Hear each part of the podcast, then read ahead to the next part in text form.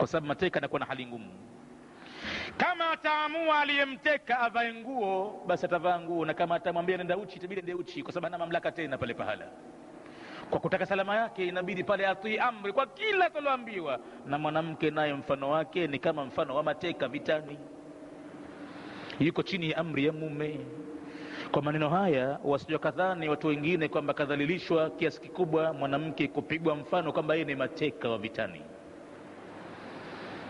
kwani mateka anataka msaada mwenyezi mungu ameingilia kati kwenye kwani kumsaidia kwamba ni mtu ambaye anataka kusaidiwa. Na hawa wanawake wataka kusaidiwa maanake wamekuja wanyonge. Kama ametoka kwao na hali ilikuwa ni nzuri ya uwezo kwa wazee wake akila anachopenda mwenyewe kukila sasa ameingia pahala itabidi ale kile ambacho mumewe amekivumbua hatakuwa na nafasi tena ya kuamka asubuhi. Breakfast yake ikawa kuna jam kuna siagi kuna chizi kuna kiwanda. Hapana. Sasa kuna mhogo wa kutokosa na kisambu ndo suti yake iliyokaa. Anaweza atumie hawezi. Ndio mumewe alivyo navyo uwezo wake. Yeye kazoea anakotoka na mambo kadha na kadha na kadha. Kwa hivyo sasa mwanamke amekuwa kama ni nani? Ni mateka.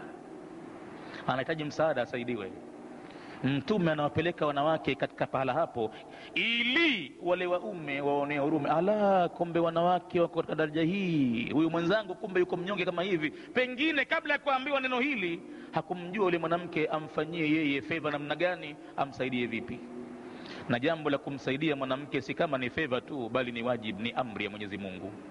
Ni katika haki zake anatakiwa apewe fainnama hunna hakika wao mabibi awanin indakum ni kama mateka kwenu nyinyi laisa tamlikuna hamna jambo mnaolimiliki wanaume minhunna kwa wanawake. Shaian chochote kile chengine hammiliki ghaira dhalika isipokuwa jambo hilo ndo mwenyezi mungu amekupeni kwamba nyinyi ndo wenye amri. Hawezi kutoka kwenda safari mpaka kuwagewee kwanza. Ni kwamba hawezi kutumia chako na nyumba mpaka kuombe ruksa kwanza. Na hawezi kumtumbukiza ndani ya nyumba yako yoyote yule ambaye wewe humpendi unamchukia. Mwanamke hana uwezo huo kabisa. Hii ni mamlaka yako tunakopa mwanamme uelewe wewe haki zako na mwanamke vile vile azijue haki zako vile vile.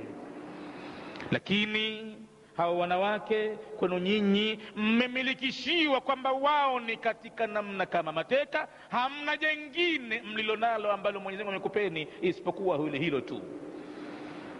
Ila isipokuwa mwanamke akifika pahala pabaya pagumu pasipostahamilika ila isipokuwa an yatina bifahishatin mubayina atakapoleta uchafu uliobainika waziwazi. Aliposema maneno haya bwana mtume illa an yatina bifahishatin yani kabiratin wa sui ishra kaleta jambo kubwa katika mambo makubwa ya madhambi ambayo yanaonyesha sui ishra ubaya wa watu kukaa pamoja kimke na mume kaleta kafika pahala pagumu sana manake kafika pahala mpaka toka nje bila ruksa. Na kaambiwa usende na akatoka kenda. Hapa ameleta jambo baya lenye kuonyesha uovu wa watu kukaa pamoja kimke na mume. Akifika mwanamke katika pahala kama hapo anatoka kwenda bila ruksa mumewe kwa hakika ni ovu akbar kabair. Ni katika uovu mkubwa mno na malaika kuanzia wa mbinguni na walioko ardhini watakuwa na msakama mwanamke kumlaani kwa sababu ya kuvunja amri ya mumewe. Asiakajidhani kwamba kaendelea sana hodari sana ni kwamba amejivuruga amejitilia kufuri katika mambo yake yote kwa hakika. Na hayatokwenda mambo yote yatasita kwa sababu ya jambo la mume mtume anasema ningelikuwa na uwezo mimi wa kumfanya binadamu kumsujudia binadamu mwenziwe wallahi ningemwamrisha mwanamke amsujudie mumewe kwa namna ya mwenyezi mungu namna alivyomkabidhi madaraka na mamlaka huyo mwanamme juu ya mwanamke. Basi hapa an yatina bifahisha bifahishatin kabiratin wa sui ishratin wa qila na wako waliosema moja kwa moja hapa fahisha kiarabu inapotumika katika dini azina ni zinaa au kukaribia katika mambo ya zinaa akileta jambo hilo mwanamke inabidi hapa tena mwanamme ndo atakayekuwa na uwezo. Anaweza kutoa talaka karuhusiwa hapa mara moja amwache. Anaweza kustahamili na kuyameza machungu hayo basi anaweza kustahamili. Na mwenyezi mungu amemwekea fungu lake kubwa. Na pengine na yeye vile vile ameshafanya maudhi kama hayo mara nyingi. Kwa hivyo anastahamili naye vile vile. Illa an yatina bifahishatin mubayina na neno mubayina neno hili likisomwa bikasri lyai kwa kisra cha yeye mubayina itakuwa ismu faili ni jina la mtendaji wa kitendo. Kaan tadhhara kama kwamba mwanamke amedhihirisha watabayana na vile vile na akabainisha adami alqiyada kukosekana kufata amri za mume. Hapa kwa hakika naamba mwanamke ameleta fahishati mubayina hata kama si zinaa kule kwamba kwa acha yeye amri za mume tu usende na akesha akenda ina maana huu ni uchafu uliokuwa waziwazi. Katika dini unahesabiwa ni uchafu. Neno fahisha hutumika zaidi kwenye zinaa. Lakini hapa mtume alikusudia uchafu wa kukhalif amri ya mume. Kwa mwanamke anakuwa katenda uchafu hapa kwa hakika. Mbele ya mwenyezi mungu inakuwa katenda uchafu mkubwa kwa sababu haitarajiwi kwa mwanamke wa kiislamu kwenda kinyume na amri ya mume. Laiti kama anajua cheo cha mume mume ni nani kwake? Basi alikuwa mtii sana kwa sababu kumtii mume mwanamke ni katika sehemu yake ya ibada ni katika jambo ambalo litamwingiza peponi. Wa ataat balaha pale alipomtii mumewe ni katika sehemu ya ibada ya kumtia peponi.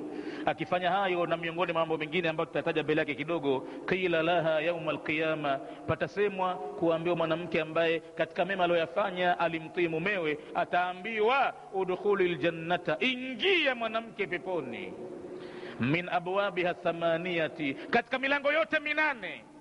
Ayiha shiti chagua utakao katika milango hii uingie peponi. Kwa sababu gani? Alimtii mumewe. Na kinyume chake kama kamasi mumewe ina maana moto wa jahannam sasa kaufungulia milango. Na hata akifanya ibada gani huenda mwenyezi mungu akakataa ibada zake kwa sababu ya mume kama asi asifanye kabisa maskhara mwanamke na mume. Hata kama baba yake amekufa hawezi kuondoka mpaka apata idhini ya mume la mwisho hilo baba yake kafa basi hawezi mwanamke kuchukua maamuzi mwenyewe wa adhanu lishai biidhni llahi tabaraka wa taala